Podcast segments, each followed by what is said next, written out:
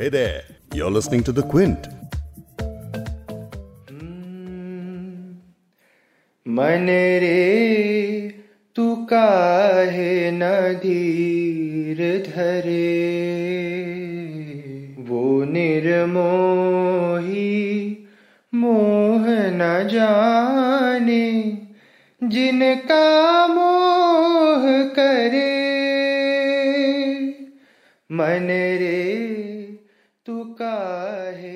Chitralekha film के इस गीत को सुनकर कोई भी यही कहेगा कि जिस कवि ने ये गीत लिखा है वो हिंदी साहित्य का यकीनन एक महान कवि रहा होगा.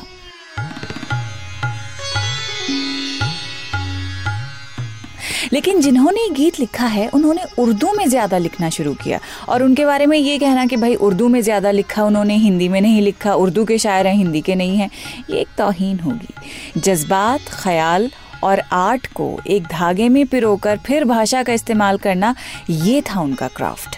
और उनके इस क्राफ्ट की वजह से ही उनको शायरी का जादूगर माना जाता था. मैं बात कर रही हूँ अब्दुल हई की. नहीं पहचाना आपने? अभी बताती हूँ.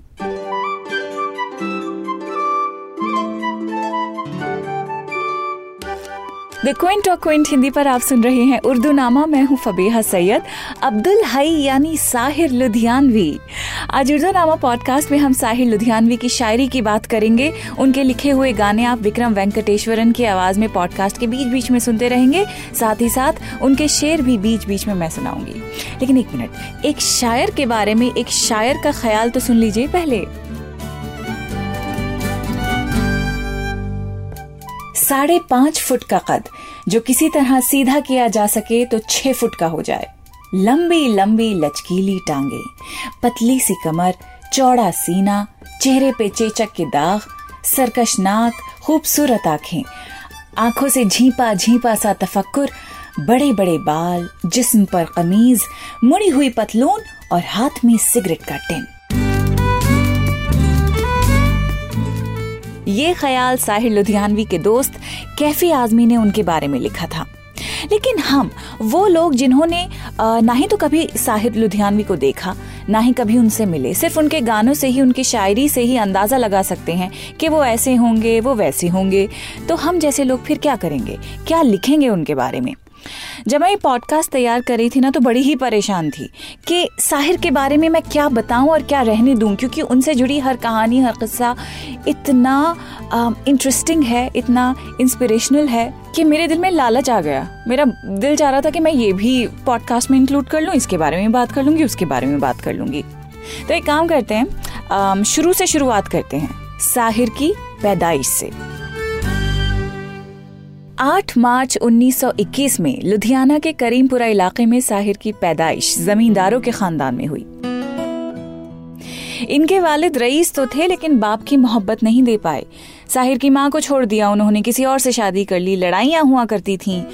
तो साहिर का बचपन काफी तंग दस्ती में, खौफ में गुजरा. साहिर को हसास यानी कि सेंसिटिव उनके शुरुआती सालों ने तभी बना दिया था. फिर वो और बड़े हुए, स्कूल गए, कॉलेज गए, गवर्नमेंट कॉलेज ऑफ लुधियाना में पढ़ने लगे. वहाँ अफेयर किया जिसकी वजह से कॉलेज से निकाल दिए गए. लेकिन कुछ लोग उनके कॉलेज से निकाले जाने की वजह कुछ और बताते हैं और वो वजह है साहिर की पॉलिटिकल शायरी, जो दरअसल सोशल कमेंट्री ज़्यादा हुआ करती थी. जैसा कि ये नज़्म जिसका नाम है सुबह नौरोज़. निकली है बंगले के दर से एक मुफलिस दहकान की बेटी,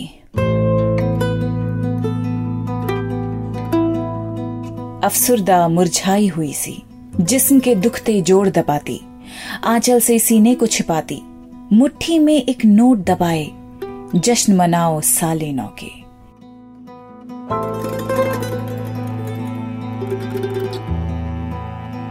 साहिर ने एक ऐसी गरीब लड़की का स्केच खींचा है जो पेट पालने के लिए अपना जिस्म बेचती है. अब नज्म के इस हिस्से में साहिर गुर्बत ही की बात कर रहे हैं, भूखे बच्चों की बात कर रहे हैं.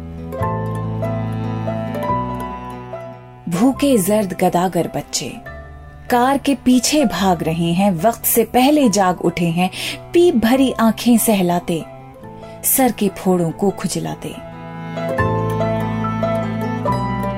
वो देखो कुछ और भी निकले, जश्न मनाओ साले नौ के. साले नौ यानी नया साल। मुल्क में, समाज में गुर्बत, एक्सप्लॉयटेशन, इनजस्टिस के बारे में जब साहिर लिखते हैं, जैसे वो मंजर खींचते हैं, तो पढ़ने वाला खुद को उस वक्त उस मंजर का हिस्सा महसूस करने लगता है। समाज के हॉरर्स, कमियां जिन्हें खुले अल्फाज में वो लिखते थे, तो जाहिर सी बात है कुछ लोगों को बुरा तो लगा ही होगा। खैर, साहिर कॉलेज से जब निकाल दिए गए तो उन्नीस सौ तैंतालीस में लाहौर चले गए। वहाँ दयाल सिंह कॉलेज में बीए में एडमिशन ले लिया, पर वहाँ भी कॉलेज अथॉरिटीज़ के साथ उनकी लड़ाई हो गई। वो कॉलेज भी उन्होंने छोड़ दिया। तो एजुकेशन सिस्टम से काफ़ी मायूस होकर बीए ही छोड़ दिया और फिर उन्नीस सौ चौवालीस में अपनी पहली शायरी की किताब तलखियाँ यानी बिटरनेस निकाली, और उस वक्त उनकी उम्र सिर्फ तेईस साल की थी।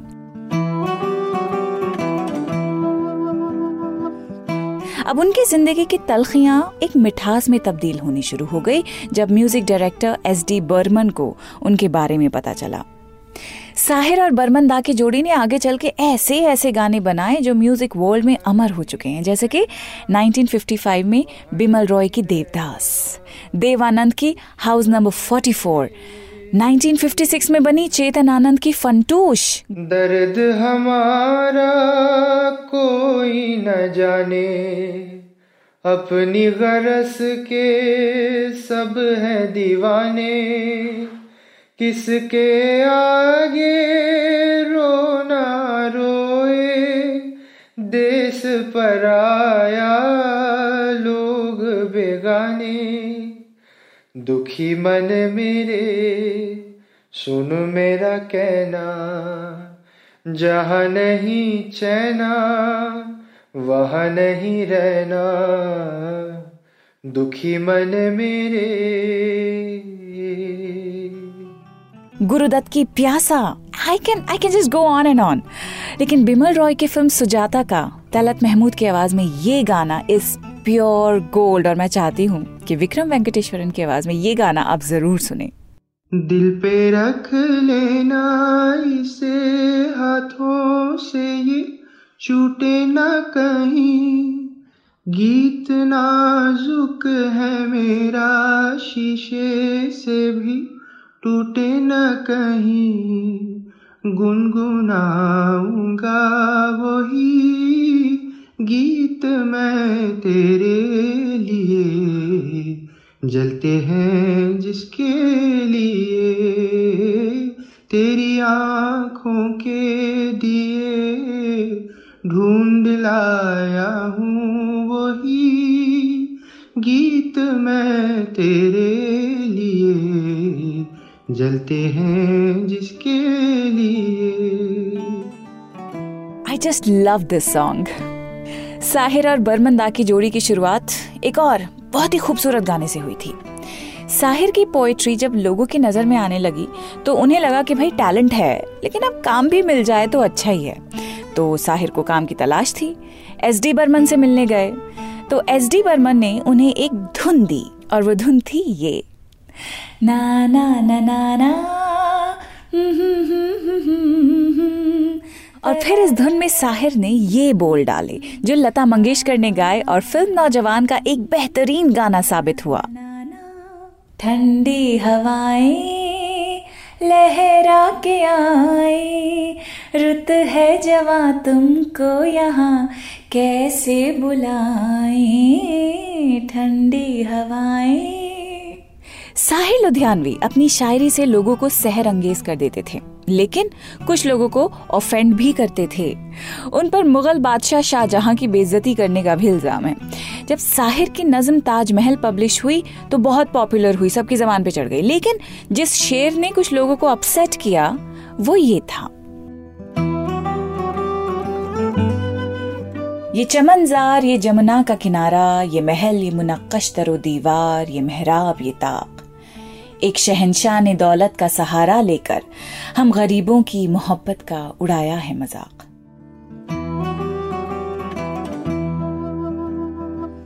एक और बात बताऊं, आपको बड़ी हैरानी होगी, साहिर ने ये नज्म ताजमहल को बिना देखे लिखी थी। मतलब ये नज्म लिखने से पहले उन्होंने ताजमहल का दीदार नहीं किया था। साहिर लुधियानवी एक फिक्रमंद शायर थे, प्रोग्रेसिव शायर थे। समाजी मुद्दे, मजहब का जिसमें कोई लेना देना ना हो, ऐसे टॉपिक्स पे साहिर की नज़में, गज़लें और शेर अगर आप पढ़ेंगे तो दिल की गहराइयों तक साहिर का जो मैसेज है वो पहुंचेगा। मिसाल के तौर पे ये गाना, तू हिंदू बनेगा ना मुसलमान बनेगा, इंसान की औलाद है इंसान बनेगा। अच्छा है अभी तक तेरा कुछ नाम नहीं है, तुझको किसी मजहब से कोई काम नहीं है। अब बताइए, ऐसा नहीं लग रहा जैसे साहिर ने आजकल जो वक्त चल रहा है उसी के बारे में लिखा होगा। इनफैक्ट जावेद साहब ने एक डिस्कशन के दौरान साहिर को याद करते हुए यही कहा था कि बड़े अफसोस की बात है कि साहिर ने इतने साल पहले जिन इश्यूज पे लिखा था वो इश्यूज अब भी वही हैं। सोशल इनजस्टिस भी वही है जो था, एक्सप्लॉयटेशन भी आज भी वही है जो थी। इसीलिए साहिर की पोइट्री आज भी रेलेवेंट है जिस तरह पहले हुआ करती थी, और ये बहुत अफसोस की बात है। साहिर की एक बहुत ही लंबी और एक बहुत खूबसूरत नज्म है परछाइयाँ। इसे मैं जब भी पढ़ती हूँ बहुत रोना आता है, बहुत दिल टूटता है मेरा। दो लवर्स की कहानी है जो जंग की वजह से जुदा हो गए। मैं आपके लिए थोड़ी लंबी नज़्म है लेकिन चाहती हूँ कि पढ़ दूँ, मैं चाहती हूँ कि आप भी इसे ज़रा गौर से सुनें।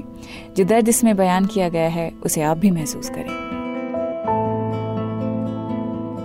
बहुत दिनों से है ये मशगला सियासत का कि जब जवान हो बच्चे तो कत्ल हो जाएं। बहुत दिनों से है ये खप्त हुक्मरानों का कि दूर दूर के मुल्कों में कहत बो जाएं। चलो के आज सभी पायमाल रूहों से कहें कि अपने हर एक जख्म को जवां कर लो। हमारा राज हमारा नहीं सभी का है, चलो के सारे जमाने को राजदां कर लें। चलो के चल के सियासी मुकामिरों से कहें कि हमको जंगो जदल के चलन से नफरत है। जिसे लहू के सिवा कोई रंग रास ना आए, हमें हयात के उस पैरहन से नफरत है। कहो कि अब कोई कातिल अगर इधर आया तो हर कदम पे जमीन तंग होती जाएगी।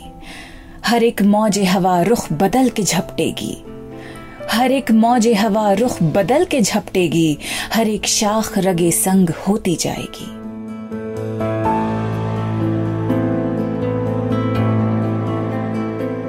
उठो कि आज हर एक जंगजू से कह दें कि हमको काम की खातिर कलों की हाजत है। हमें किसी की जमीन छीनने का शौक नहीं, हमें तो अपनी जमीन पर हलों की हाजत है। ये सरजमी है गौतम की और नानक की, ये सरजमी है गौतम की और नानक की।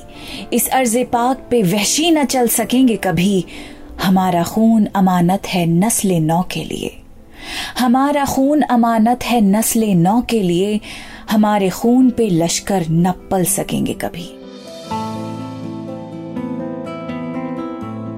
कहो कि आज भी हम सब अगर खामोश रहे तो इस दमकते हुए खाकदां की खैर नहीं, जुनू की ढाली हुई एटमी बलाओं से, जुनू की ढाली हुई एटमी बलाओं से जमी की खैर नहीं, आसमां की खैर नहीं।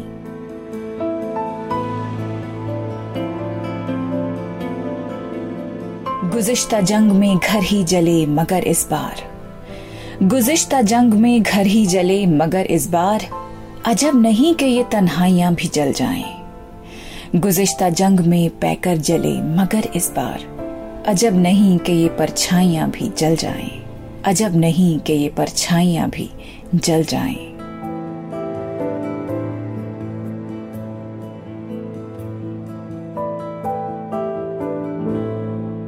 साहिर वाकई में साहिर हैं, जादू हैं। मैंने कहा था ना उनसे जुड़ी इतनी चीजें हैं जिन पर बात की जा सकती है, और मुझे ऐसा लग रहा है कि साहिर की कहानी मैंने ठीक से बतानी अभी शुरू भी नहीं की।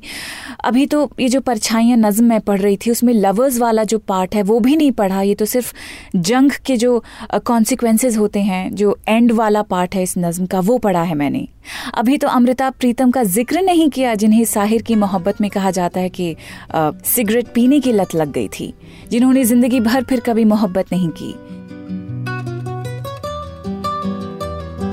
अभी तो सुधा मल्होत्रा की बात नहीं की जिन्हें साहिर पसंद करते थे और रोज सुबह उठ के उन्हें कॉल करते थे। यहाँ तक कि सुधा मल्होत्रा के घर वाले कहते थे उनके फोन आने पर कि देखो तुम्हारा अलार्म क्लॉक बज गया है, बात कर लो। वो गाना भी नहीं गाया मैंने जिसके बारे में कहा जाता है कि साहिर ने वो गाना एक्चुअली सुधा मल्होत्रा के लिए ही लिखा था। गाई देती हूँ हल्का सा, थोड़ा सा। तुम मुझे भूल भी जाओ तो ये हक है तुमको, मेरी बात और है, मैंने तो मोहब्बत की है। तुम मुझे भूल भी जाओ तो ये हक है तुमको।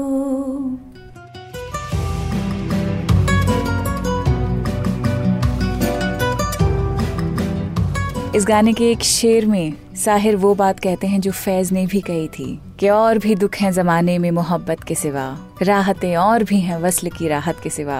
साहिर ने ये अलग अल्फाज में बयान की थी। वो विक्रम की आवाज़ में जब पॉडकास्ट ख़त्म होगा तो उसका एक छोटा सा पार्ट मैं आपके लिए प्ले कर दूंगी। लेकिन इतना कुछ जो रह गया साहिर के बारे में बताने के लिए, वो मैं सोचती हूँ कि क्या वाकई में साहिर के बारे में आ, सब कुछ एक पॉडकास्ट में बताया जा सकता है? क्या ये मुमकिन है? नहीं है, क्योंकि साहिर नाम का अफसाना तो कभी आप ख़त्म कर ही नहीं सकते। और ये बात तो साहिर ने खुद कह दी है कि वो अफसाना जिसे अंजाम तक लाना ना हो मुमकिन, वो अफसाना जिसे अंजाम तक लाना ना हो मुमकिन, उसे एक खूबसूरत मोड़ दे के छोड़ना अच्छा।